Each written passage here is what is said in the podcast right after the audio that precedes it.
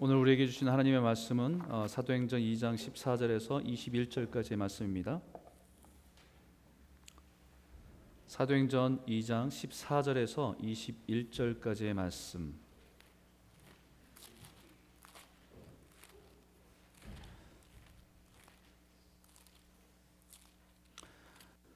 다 찾으신 줄 믿고요. 제가 아, 한절 여러분이 한 절 읽도록 하겠습니다. 사도행전 2장 14절에서 21절까지 말씀입니다. 베드로가 열한 사도와 함께 서서 소리를 높여 이르되 유대인들과 예루살렘에 사는 모든 사람들아 이 일을 너희로 알게 할 것이니 내 말에 귀를 기울이라.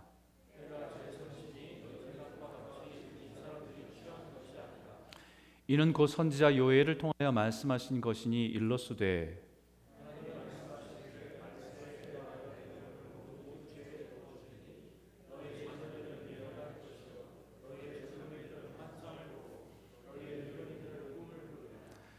그때 내가 내 영을 내 남종과 여종들에게 부어 주리니 그들이 예언할 것이요.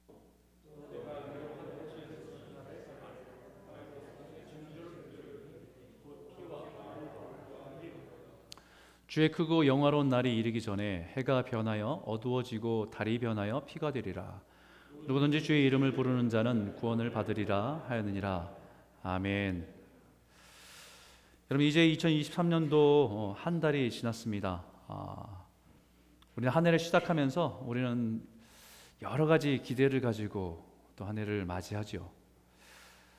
우리 자신들의 삶을 돌아보면서 아 올해만큼은 좀 이런 부분들이 좀 변했으면 변했으면 좋겠다는 그 마음을 가지고 또 한 해에 대한 기대를 가지고 또 기도하기도 하고 바라기도 합니다. 그러나 우리가 분명히 아는 것은 매해마다 우리가 살아온 우리의 삶을 돌아보면 분명히 아는 게 하나 있습니다. 뭐냐면 새로운 해가 되고 상황이 바뀌어도 내 삶의 본질적인 변화가 일어나는 것은 아니라는 거예요. 새로운 해를 맞았다는 것만으로 우리 삶이 저절로 바뀌는 것은 아니라는 겁니다.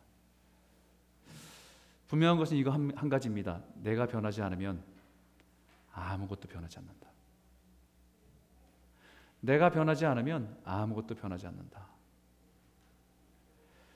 그리고 우리는 착각을 합니다. 세상이 변하는 것을 내가 변하는 것으로 착각을 하고 있어요. 세상이 막 급변하는 그 변화에 내가 같이 변 따라가고 있는데 그것을 자기의 변화라고 생각합니다. 맞죠? 변화는 맞습니다. 여러분 세상이 하루가 다르게 무섭게 변하고 있습니다. 어제 익숙했는데 오늘 또 새로운 낯선 게 내 삶에 다가와 있는 것을 느끼는 게 요즘 삶인 것 같아요. 뭔가 좀 익숙해졌다 생각했는데 또다시 낯선 것이 돼버린 세상을 우리는 경험하고 있습니다.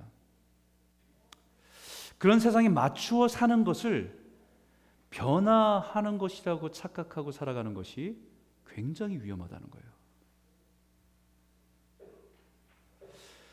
여러분 그 그런 영상 보신 적 있죠? 왜 개구리를 이런 비이커에다가 찬물에 비이커 있는 거기다 개구리를 담아 놓습니다. 차가운 물이에요. 처음에는 좋았죠. 근데 점점 이 가열합니다. 온도가 점점 높아져요.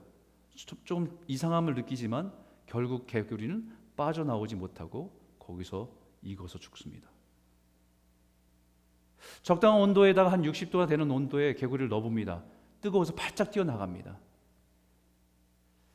마찬가지로 세상이 막 변하고 있는데 우리는 거기에 막 맞춰 살다 보니까 우리 영적인 삶이 이게 아닌데 아닌데 하면서 따라가다가 우리 영이 죽는 일들이 생겨요. 변한 세상에 온전히 살아가기 위해서 반드시 내가 변화해야 됩니다. 세상에 세상에 변화되는 것을 따라서 변화하는 것은 외부에 의해서 내가 바뀌고 내가 변하는 거예요. 그것은 변화라고 하지 않고 사실은 변질이라고 합니다. 우리가 사람을 보면서 여러 사람들을 만나고 경험하면서 아, 그 사람 변했어라고 할 때가 있죠. 그 사람 변했더라. 이렇게 얘기할 때가 있습니다. 근데 이 뉘앙스에 따라서 다른 의미가 전달돼요. 아, 그 사람 변했어. 무슨 뜻입니까? 좋아졌다는 거예요? 나빠졌다는 거예요? 나빠졌다는 거예요. 예전엔 그러지 않았는데 사람이 그 자리에 앉고 나서 그 자리에 포지션이 있고 나서 그 사람이 좀 넉넉해지고 나서 사람이 변했다는 얘기입니다. 그 사람을 바꿨다는 겁니다. 세상의 환경들이 상황들이 바꿔놨다는 겁니다. 한순간 아쉬움을 가지고 표현할 때는 그 사람이 괜찮은 사람이었는데 나쁘게 변했다는 것을 말합니다. 어, 그 사람 진짜 변했더라? 이렇게 얘기할 때가 있어요. 그러면 이건 나빴다는 얘기가 아니라 좋아졌다는 의미를 가지고 표현할 때가 많습니다. 어떤 일인지 모릅니다. 하지만 내가 보니까 그 사람의 삶의 태도가 바뀌었고 삶의 중심이 바뀌었고 살아가는 모습이 바뀐 것을 보면서 우리는 그 사람 변했다라고 얘기합니다.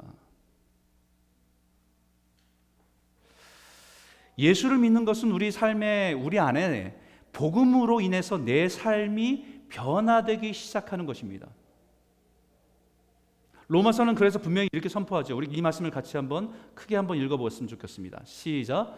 너희는 이 세대를 본받지 말고 오직 마음을 새롭게 함으로 변화를 받아 하나님의 선하시고 기뻐하시고 온전한 뜻이 무엇인지 분별하도록 하라. 여러분 어디서 변화, 변화가 시작됐다고요? 마음이 새롭게 됨으로 인해서 변화가 시작된 게 예수를 믿는 사람들의 변화예요. 변화는 세상을 따라 변하지 말라고 얘기합니다. 우리의 변화는 마음에 심어진 복음 때문에 시작된 변화이기 때문입니다.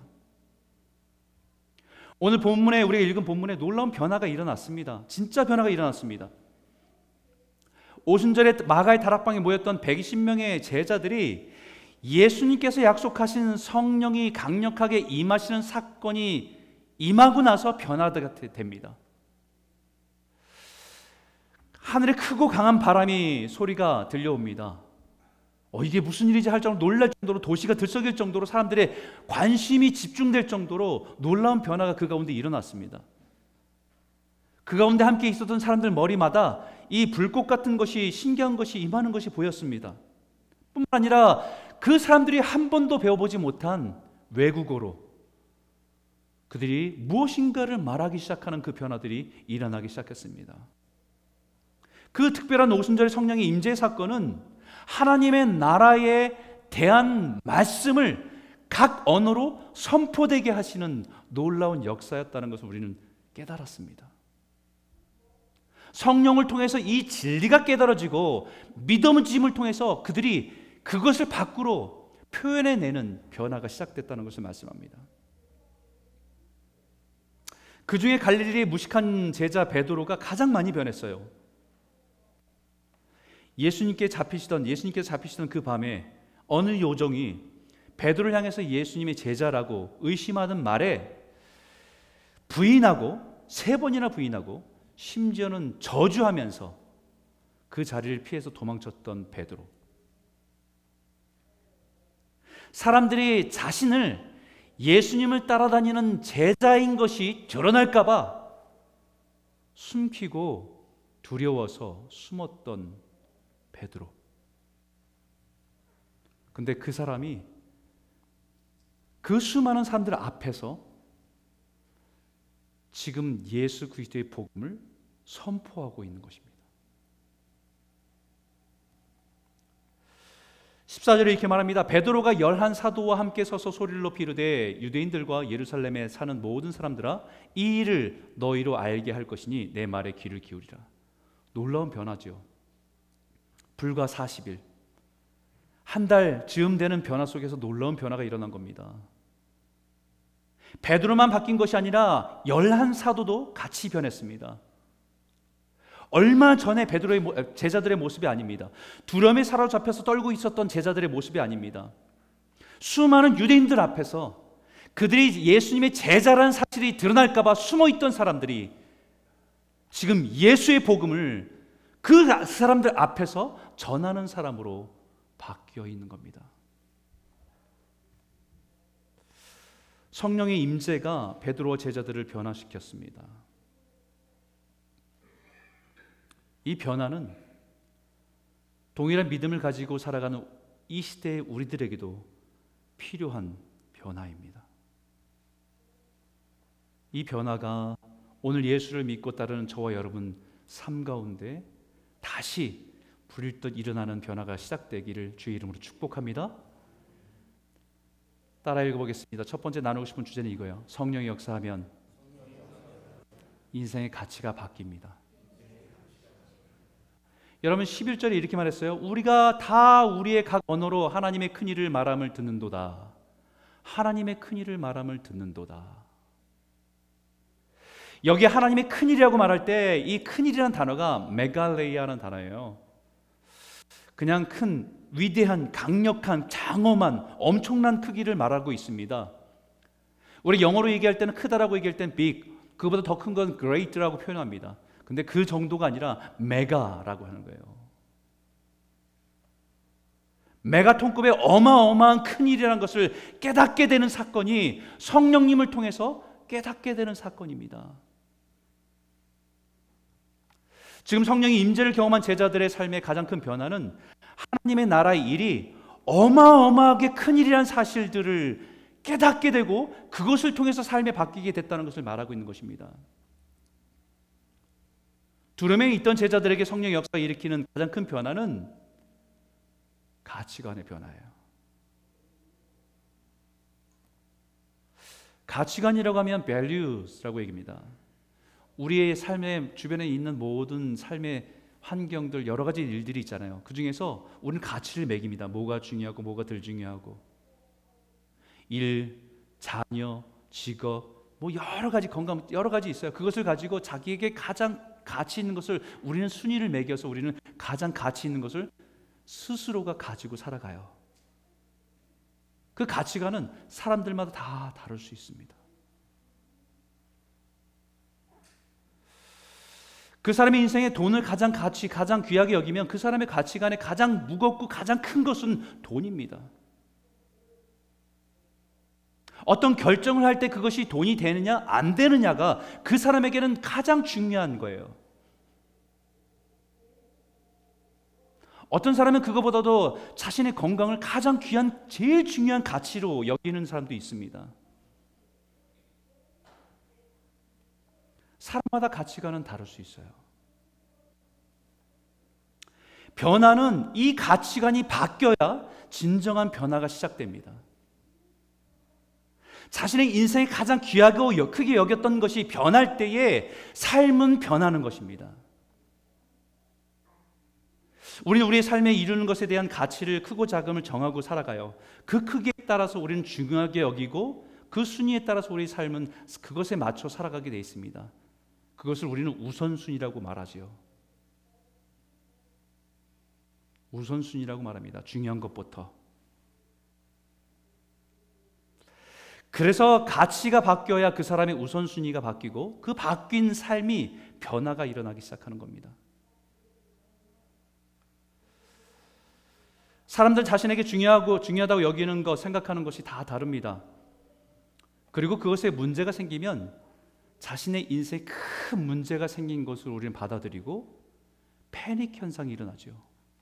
흥분하기도 하고 갑자기 두려워지기도 하고 안절부절 못하고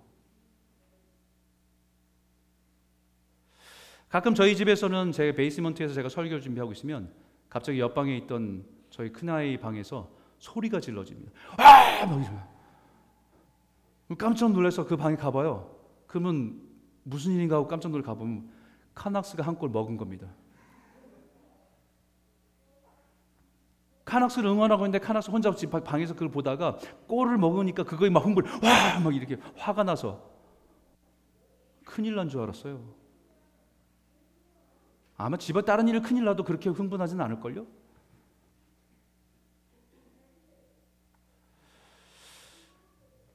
가끔 뭐 애들만 그런 게 아니라 뭐 어른들도 그렇잖아요. 잠깐 나가다 큰일 났어, 큰일 났어. 뭐 왜 그러면 집안에 스토브를 안 끄고 나온 것 같아.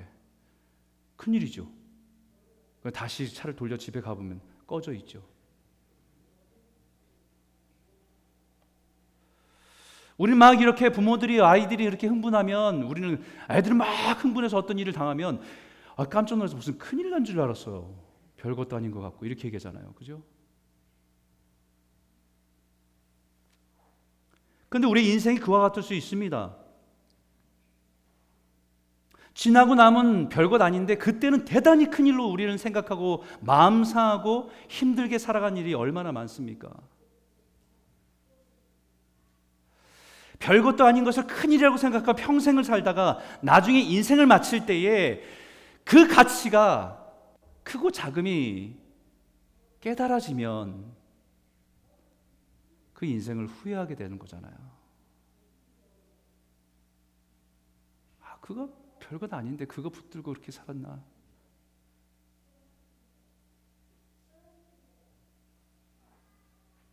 성령이 임하면 하나님의 큰 일을 깨닫게 됩니다.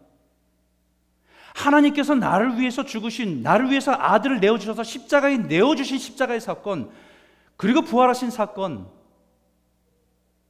그 사건이 저기 세상에 이스라엘 작은 나라에 그 예루살렘에 아주 작은 마을에서 일어난 작은 사건이 아니라 온 인류를 향한 하나님의 크신 사건이라는 것을 깨닫게 되는 거예요.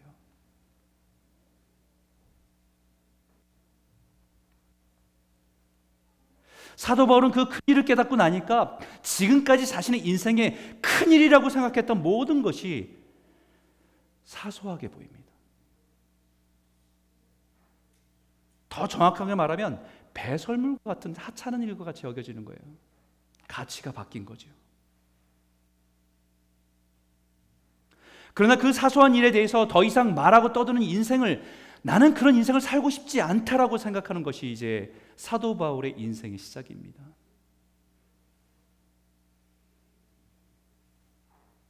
지금 사도 베드로의 인생에는 일어난 성령의 역사는 그런 변화예요. 얼마 전까지만 해도 세상의 위협으로부터 자신의 안전을 지키는 것이 가장 큰 일이었습니다.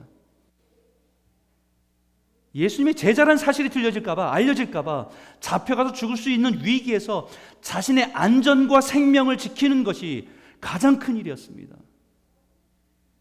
그러나 이제는 변했습니다. 내 인생의 가장 중요한 큰 일은 하나님께서 내 삶 가운데 행하신 위대하고 크신 일이라는 거예요. 영원한 죽음에서 영원한 생명으로 옮기신 그 사건이 내 인생의 어떤 것보다도 비교할 수 없는 큰 일이 되어버린 것입니다.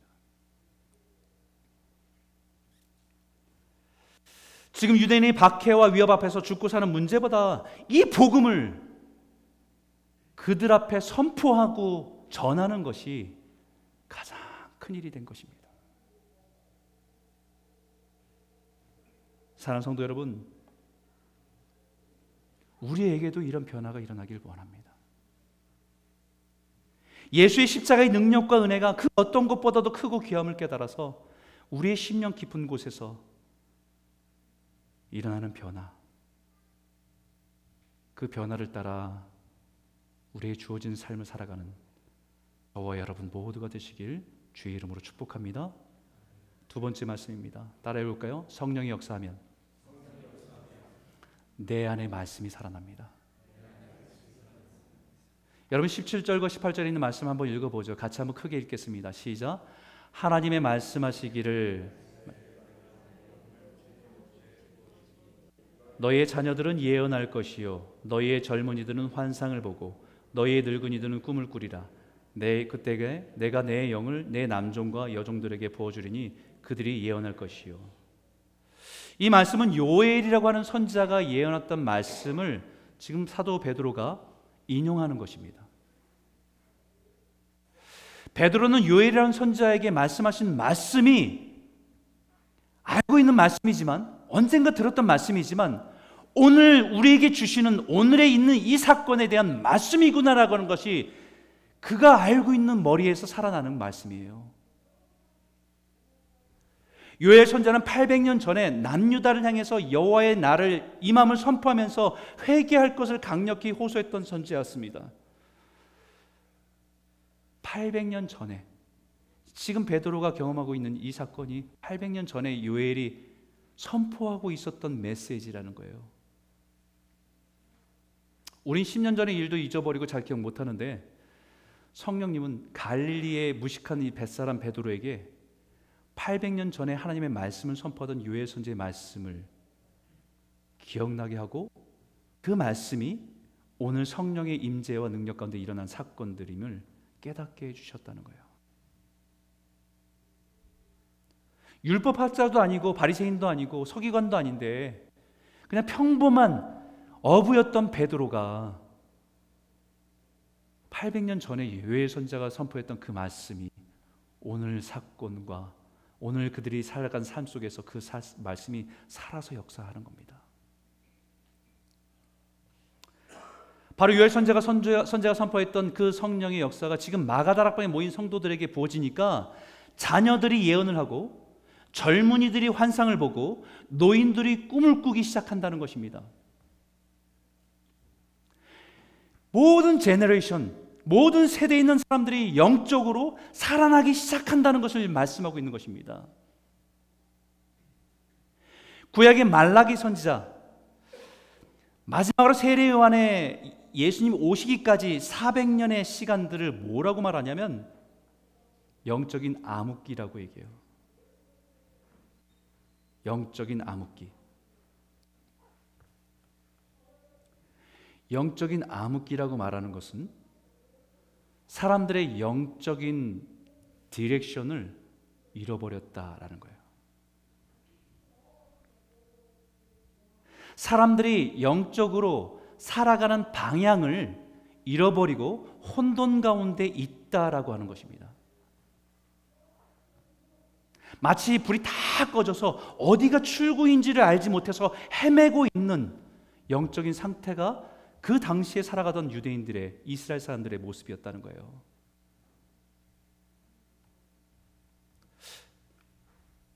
생각해 보니까 한번 그들의 역사를 생각해 보니까 그럴 수밖에 없을 것 같아요. 하나님의 백성이라고 하는 자부심을 가지고 살았던 사람들입니다. 하나님이 우리를 선민으로 택하신 백성이라고 하는 자부심을 가지고 살았던 사람들이에요. 그런데 그들의 죄 때문에 바벨론에 의해서 망하고 하나님을 섬기는 성전마저도 파괴되고 남아있는 백성들을 바벨론을 끌려가서 끌고 가서 포로처럼 살았던 시간이에요.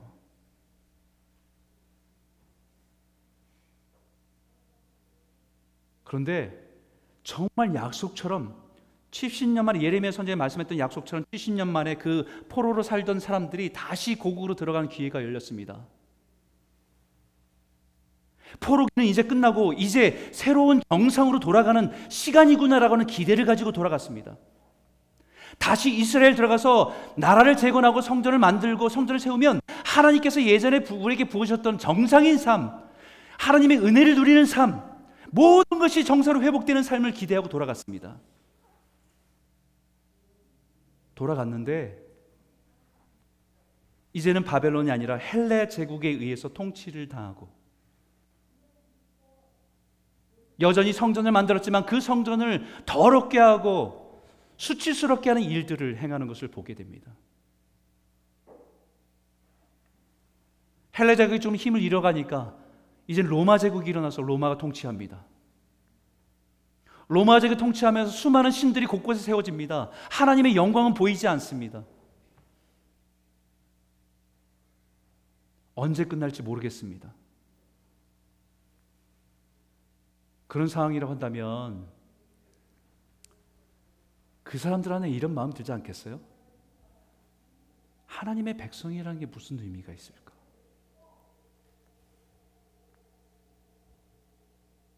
하나님을 믿는다는 게 과연 뭐, 뭐가 유익이 될까? 하나님의 말씀을 따라 사는 것이 과연 무슨 의미가 있을까? 이런 회의와 혼돈 속에 있었던 것이 영적인 암흑기예요.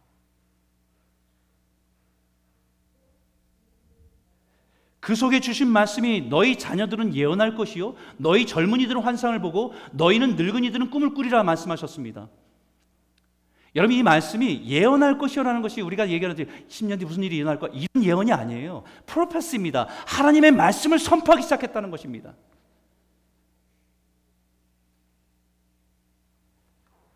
너희 젊은이들이 환상을 보고 환각 상태에 빠져서 이상한 것을 본다는 얘기가 아니에요. 너희 젊은이들이 비전이 생겼다는 것입니다. 너희 늙은이들이 꿈을 꾸기 시작했대요. 이 말씀을 원문의 의미를 더 살려서 얘기하면 이런 뜻이에요. 너희 자손들이 하나님의 말씀을 선포하며 살아가기 시작할 것이다. 너희 젊은이들이 하나님의 언약하신 것이 성취되는 것을 보면서 자신의 인생을 그 안에서 어떻게 살아가야 될지에 대한 비전을 찾기 시작할 것이다. 너희의 늙은 너희들의 노년들이 어른들이 잃어버린 꿈들을 다시 꾸기 시작할 것이다라는 말이에요.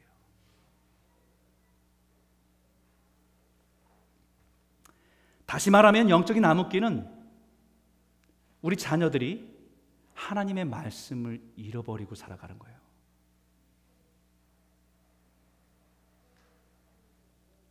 하나님의 말씀이 우리 자녀들에게 인생에 아무런 역할을 하지 못한다고 생각하고 살아가는 것입니다.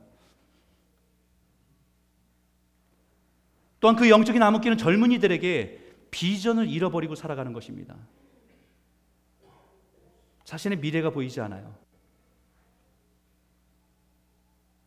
여러분 잠언에 이런 말씀이 있어요. 묵시가 없으면 백성이 방자히 행한다고 얘기해요. 묵시라고 하는 말씀이 없으면 백성들이 방자히 자유롭게 자기 마음대로 살아간다는 거예요.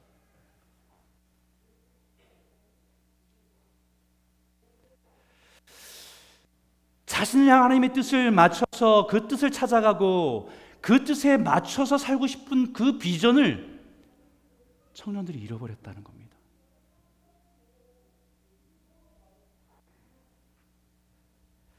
단지 하루하루 생존하는 일에 그들의 삶의 모든 것이 되어버립니다.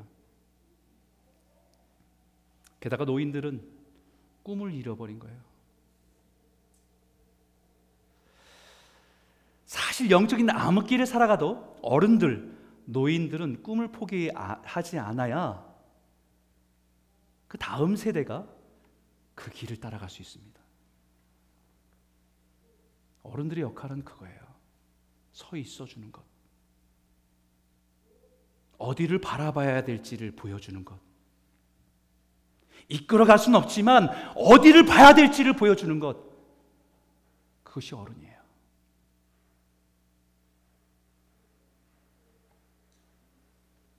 우리 역사 속에서 일체치하 속에서도 어른들은 독립이라고 하는 꿈을 포기하지 않았기 때문에 그 자녀 세대가 그 길을 따라가고 결국 독립이라고 하는 열매를 얻은 것입니다. 그러나 그 꿈을 포기하고 포기하지 않고 길을 보여줄 어른들 노인들이 꿈을 포기하고 살아가는 것이 영적인 암흑기예요.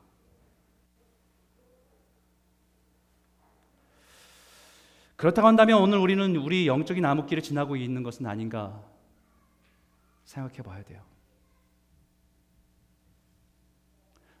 불과 3년밖에 되지 않은 코로나 바이러스로 인한 변화와 변화는 세상을 바꿨고 우리를 바꾸고 있습니다. 여러 가지 변화로 인해서 우리의 영적인 삶에 심각한 영적인 변화들이 일어나고 있습니다. 겉으로는 아무런 변화가 없는 것처럼 보일 수 있지만 가만 살펴보면 영적인 혼란 가운데 살아가고 있습니다. 여러분 우리가 팬데믹이 터질 때 이런 유행한 말들이 있었죠. pandemic blue라고 하는 말 들어보신 적 있죠? pandemic blue. 뭡니까? 사람들이 갑자기 공허해진 거예요. 두려움이 밀려왔고요. 일상이 바뀌었잖아요. 사람들이 그 속에서 공포를 느꼈습니다. 그래서 우울증이란 현상들이 사람들 안에 다 찾아왔어요. pandemic blue라고 하는 거예요. 근데 이제 이 팬데믹이 거의 다 끝나가는 이 시점에 endemic blue라고 하는 현상이 일어나요. endemic blue.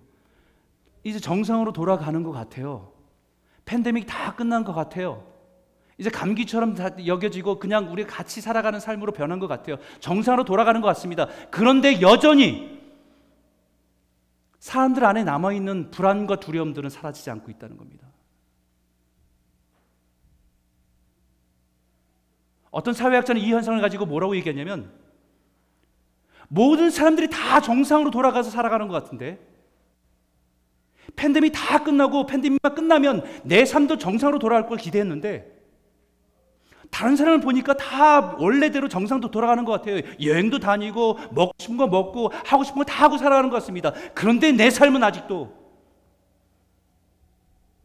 여전히 불안과 두려움을 떨쳐버릴 수 없는 것이 우울증으로 찾아오고 있고 삶의 불안으로 찾아오고 있다는 거예요.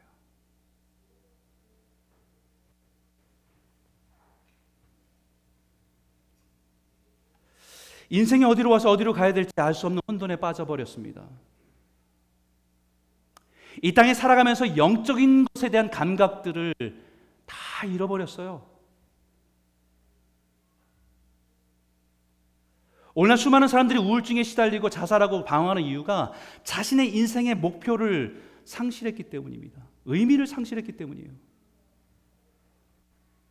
인생의 방향을 잃어버렸기 때문이에요. 사람들이 영적인 것에 관심을 잃어버리면 반대로 현실에 몰입합니다. 현실에 몰입해요. 두려움 때문에 미래에 대한 두려움 때문에 지금 현실에 더 몰입합니다. 더 물질적인 쾌락과 편안함을 빠지고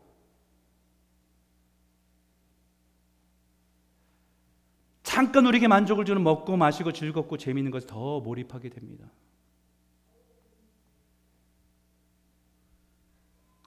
근데 사람들은 그렇게 많이 저, 좋은 것을 가지고 사는데 어느 날 그 허전함과 공허함을 밀쳐버릴 수가 없는 현실을 깨닫게 되는 거예요.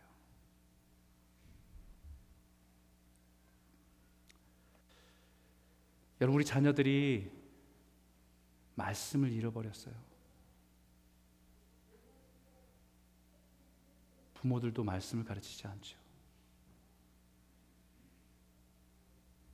우리 젊은이들이 하나님 나라에 대한 비전을 잃어버렸습니다. 자기 인생을 하나님의 나라를 위한 선교사와 목회자로 헌신하는 청년들을 이제는 찾아보기가 어려워졌어요. 꼭 선교사나 목회자가 아니더라도 자신의 인생에 자신을 부르신 부르심에 따라서 어떤 직업을 가지든 하나님의 나라를 위해 살겠다고 하는 그런 비전들을 잃어버렸어요. 불과 10여 년 전 우리 청년 사역을 할 때만 해도 청년들이 얘기하고 나눌 때마다 비전, 비전, 비전이었어요, 다. 어떤 직업을 가지고 내가 어떻게 하나님의 영광을 위해 살아갈 거지 고민하면서 그것을 나누던 청년들이 그 비전이라는 단어가 이제는 사라졌어요. 비전 대신에 무슨 단어가 그들의 머릿속에 꽉 찬 줄 아세요? 주식이에요.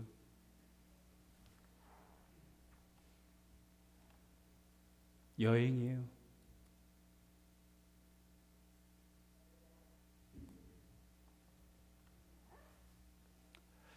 어떻게 하면 좋은 직업을 가지고 어디에 투자해서 부자가 되고 넉넉하면 살아, 살아가고 싶은 마음으로 바뀌어버린 겁니다. 어른들은 어떻습니까? 하나님 나를 꿈꾸고 소망하고 바라보고 살아갈 어른들, 노인들이 방향을 잃어버렸어요.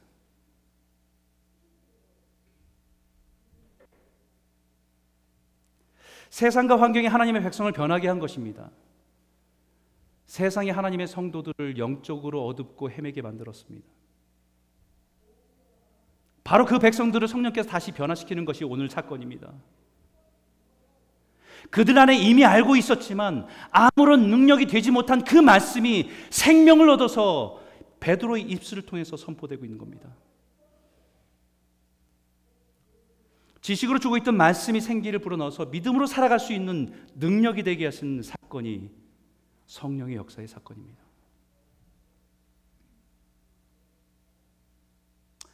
지난 우리는 부흥의 시대를 살았던 어른들에게서 우리는 그리운 신앙의 추억으로 굳어진 기억을 이제는 깨뜨리고 그 말씀이 우리 안에 생명으로 살아나야 돼요. 모든 세대가 누리는 성령의 역사와 은혜라는 것입니다. 하나님의 자녀가 된 자손들이 하나님의 말씀을 선포하고 그 자손 중에 젊은이들은 하나님의 이 땅에서 이루신 하나님의 나라의 일들이 그들의 비전이고 비전을 보기 시작하고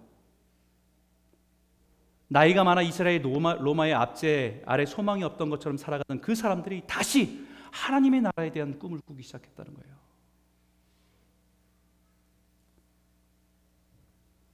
그때 내가 성령을 부어주면 하나님의 종으로 살아가는 모든 사람들이 하나님의 말씀을 담대히 선포하기 시작할 것이란 말씀입니다. 바로 이 성령의 임재의 역사가 지금 우리가 사모해야 할 은혜입니다.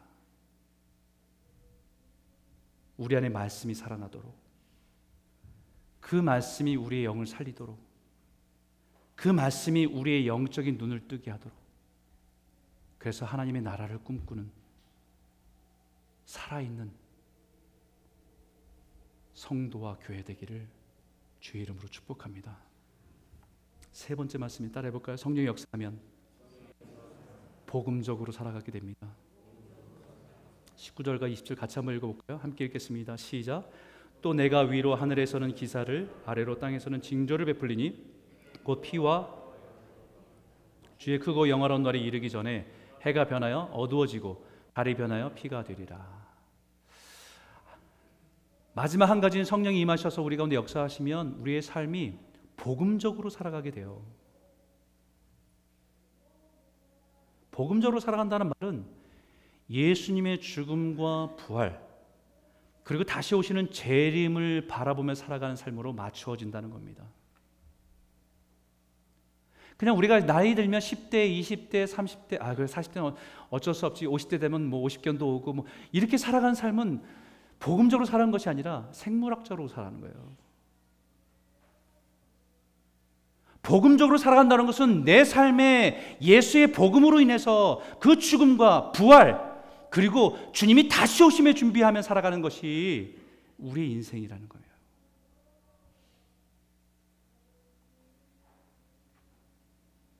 우리의 인생의 시작과 끝이 예수로 인해서 살고 예수 안에서 죽는 것입니다. 진정한 우리 인생이 예수의 생명이 시작되었고 우리 인생 그 끝에는 하나님 앞에 우리가 서게 된다는 것을 깨닫고 살아가는 것입니다. 그렇기 때문에 복음적으로 살아간다는 것은 아무리 우리 현실이 어려워도 공고해도 포기할 수가 없죠.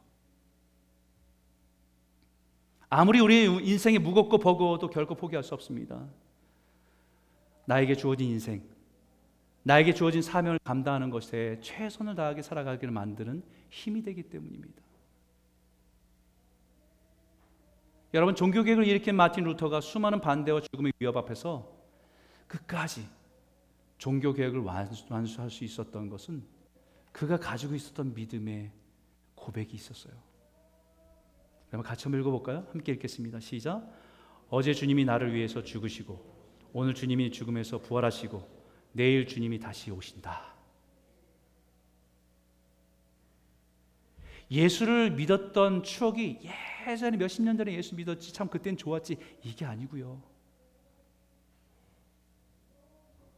처음 예수 믿었던 그 사건의 감동이 어제 일이 있었던 것처럼 주님이 나를 위해서 죽으셨다는 그 사실들이 다시 내 마음에 가슴 벅참이 남아 있고 오늘 그 주님이 부활하셔서 그 부활 첫 열매가 내가 인생의 어느 순간에 마치고 죽음 가운데 끝날 수 있지만 그러나 나 또한 그 죽음에 부활하게 된다는 소망이 내 안에 살아 움직이고 내일 그 주님이 다시 오셔도 부끄럽지 않고 내가 감당할 그 일을 걸어가는 것.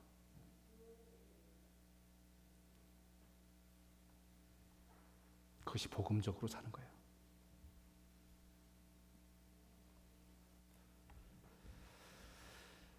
복음적으로 살아갈 때 가장 중요한 건 뭐겠습니까? 우리 주어진 인생을 다 마치고 주님 앞에 설날을 준비하며 살아가는 그 사람의 가장 중요한 것. 그것이 베드로 베드로가 선포합니다. 21절 같이 한번 읽겠습니다. 시작. 누구든지 주의 이름을 부르는 자는 구원을 받으리라. 할렐루야. 이것이 복음이죠. 이 복음이 우리의 영원한 죽음에서 살리신 복음입니다. 이것이 우리 안에 살아있는 복음입니다. 그렇기 때문에 이 복음을 선포하고 전하는 삶을 살아가게 하시는 거죠. 유대인들이 나를 돌을 던져도 이 복음을 선포하는 자리에 당당하게 서 있는 거예요. 사랑하는 성도 여러분, 우리 안에 다시 성령의 역사가 충만하게 일어나기를 사모하시길 바랍니다. 영적으로 메마르고 죽어가는 우리의 영이 다시 살아나길 소원해요. 오늘 다시 구원의 은혜가 은혜와 기쁨이 생동감 있게 다시 살아나길 소원합니다. 어제 주님이 나를 위해서 죽으시고 오늘 주님이 나를 위해서 죽음에서 부활하시고 내일 그 주님이 다시 오심에 대한 확실한 살아있는 믿음으로 이 시대를 믿음으로 승리하며 살아가는 저와 여러분 모두가 되시길 주의 이름으로 축복합니다. 우리 한번 같이 한번 기도하기 전에 이 찬양 한번 부르죠. 부르신 곳에서 이 따뜻한 성령님 이 찬양을 함께 불렀으면 좋겠습니다. 찬양을 부르면서 우리의 고백을 함께 이 찬양에 함께 담아서 고백했으면 좋겠습니다. 따스한 성령님 마음으로 보내 내 몸을 감싸며 주어지는 편안함 만족함을 느끼네 부르신 곳에서 나는 예배하네 어떤 상황에도 나는 예배하네 오늘 이 고백처럼 성령님 나를 만져 주십시오 세상이 바뀌고 변해가는 이 세상 속에서 이미 변해져 있는 내 삶을 좀 바꿔 주십시오 세상으로부터 변하는 변화돼서 내가 변질되는 내 모습이 아니라 내 안에 계신 성령님께서 우리를 바꾸시고 변화시키는 그 변화로 살아갈 수 있도록 도와주십시오. 그래서 세상이 아무리 변해도 세상을 넉넉히 이기는 자로 우리 각자의 주어진 자리에서 복음을 가지고 살아갈 수 있도록 우리를 붙들어 주시기 원합니다. 우리 한번 같이 한번 찬양하길 원합니다. 함께 사랑하겠습니다. 따스한 성령님, 따스한 성령님 마음으로 보내 마음으로 보내 눈을 감고 부를까요? 내 마음을 감싸며 물 감싸며 주어지는 평안함. 만족함을 느끼네. 다시 부릅니다. 사랑과 진리에 사랑과 진리에 한 줄기 빛 보내 한 줄기 빛 보내 내 몸을 감싸며 내 몸을 감싸며 주어지는 평안함. 그 사랑을 느끼네. 그 사랑을 느끼네. 선포합니다. 부르신 곳에서. 나는 예배하네. 예배하네. 어떤 상황에도. 나는 예배하네. 예배하 부르신 곳에서 신 곳에서 나는 예배하네. 어떤 상황에도 나는 예배하 내가 걸어갈 때 길이 되고 내가 걸어갈 때 길이 살아갈 때 삶이 되는 그곳에서 예배하네. 예배하네 내가 걸어갈 길 내가 걸어갈 때 길이 되고 살아갈 때 삶이 되는 그곳에서 예배하네 부르신 곳에서 세서 나는 예배하네 어떤 상황에도 나는 예배하네 부르신 곳에서 곳에서 나는 예배하네. 어떤 상황에도 에도 나는 예 부르신 곳에서 신 곳에서 나는 예배하네. 어떤 상황에도 나는 예배한 부르신 곳에서 어떤 곳에서 나 예배하네. 어떤 상황에도 나는 예배하네.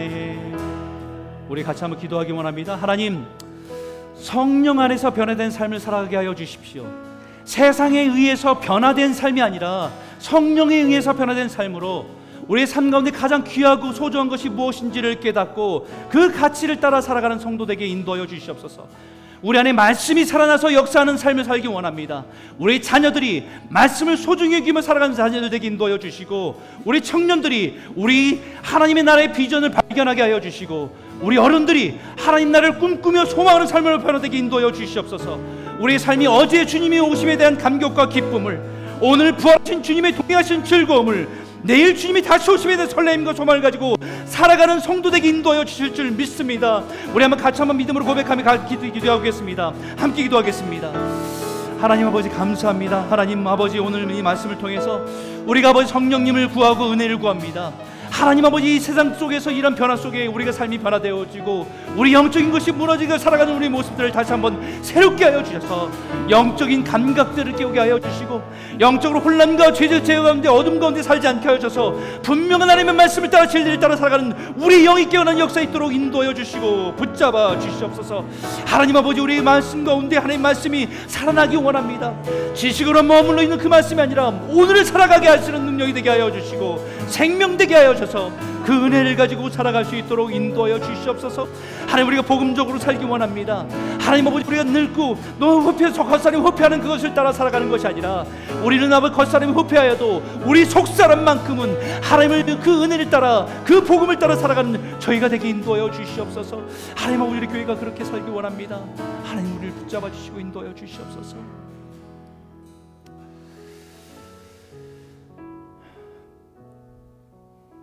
살아계신 하나님 아버지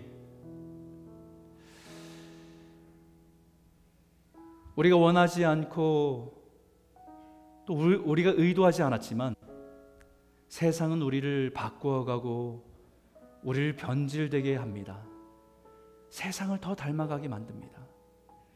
하나님 그런 세상 속에서 하나님 우리 안에 계신 성령님의 은혜로 능력으로 우리 내면의 변화를 통해서 마음이 변화받아 주님을 닮아가는 주님을 따라가는 삶의 변화들이 우리 가운데 시작될 수 있도록 허락하여 주시옵소서. 하나님, 주님 우리의 말씀이 우리 안에 살아나게 하셔서 그냥 알고 있는 말씀이 아니라 그 말씀이 오늘을 살아가는 말씀 되게 하시고 우리 모든 상황들을 넉넉히 이기고 주의 약속을 붙들고 살아가는 믿음의 능력이 될 수 있도록 우리를 인도하여 주시옵소서. 우리 다음 세대 우리 자녀들을 하나님 붙잡아 주시기 원합니다. 우리 자녀들이 말씀을 잃어버린 채 살아가지 않게 하여 주시고 말씀을 선포하며 그 말씀을 따라 살아가는 우리 자녀들이 일어나게 하여 주시고 젊은이들이 비전을 잃어버리고 하나님 나라의 꿈을 잃어버린 채 살아가지 않고 자신의 인생의 부르심을 따라서 내가 주님의 나라를 위해서 무엇을 해야 하는지 나에게 맡겨진 것을 찾아 그 삶을 드리는 비전을 찾고 믿음으로 나아가는 우리 청년들이 일어날 수 있도록 허락하여 주시고 우리 어른들이 하나님 이 세상 속에서 하나님 하나님의 나라에 대한 꿈을 꾸며 주님의 나라의 오심을 기다리며 소망하며 주님을 바라보는 삶으로 회복될 수 있도록 인도하여 주시옵소서. 하나님, 우리의 신앙이 복음적으로 살아가기 원합니다. 주님이 우리를 위해서 죽으신 십자가의 은혜가 그 감격과 기쁨의 즐거움이 다시 우리 안에서 일어 불밀 듯 일어나게 하여 주시고 오늘 주님께서 부활하신 주님 우리와 함께 동행하신다는 그 기쁨과 즐거움이 매일매일 매 순간마다 주님과 동행하는 기쁨이 있게 하여 주시고 이 현실 속에서도 주님이 다시 오심에 대한 소망을 가지고 오늘의 모든 상황을 넉넉히 이기며 믿음으로 나아가는 저희들이 되게 인도하여 주시옵소서. 하나님 베드로가 그 위협적인 상황 속에서 예수의 복음을 선포했던 것처럼 하나님 전도하기 어렵다라고 말하는 이 시대 교회의 위신이 떨어졌다고 말하는 이 시대에 우리는 담대히 일어나 복음을 선포할 수 있는 교회와 성도가 될 수 있도록 우리를 붙들어 주시옵소서. 그래서 우리 교회가 우리 성도들이 주님 오실 때까지 그 사명을 잘 감당하는 부끄럽지 않은 교회가 될 수 있도록 허락하여 주시옵소서. 예수님 이름으로 감사하며 기도드렸습니다. 아멘. 다 같이 일어나서 우리 찬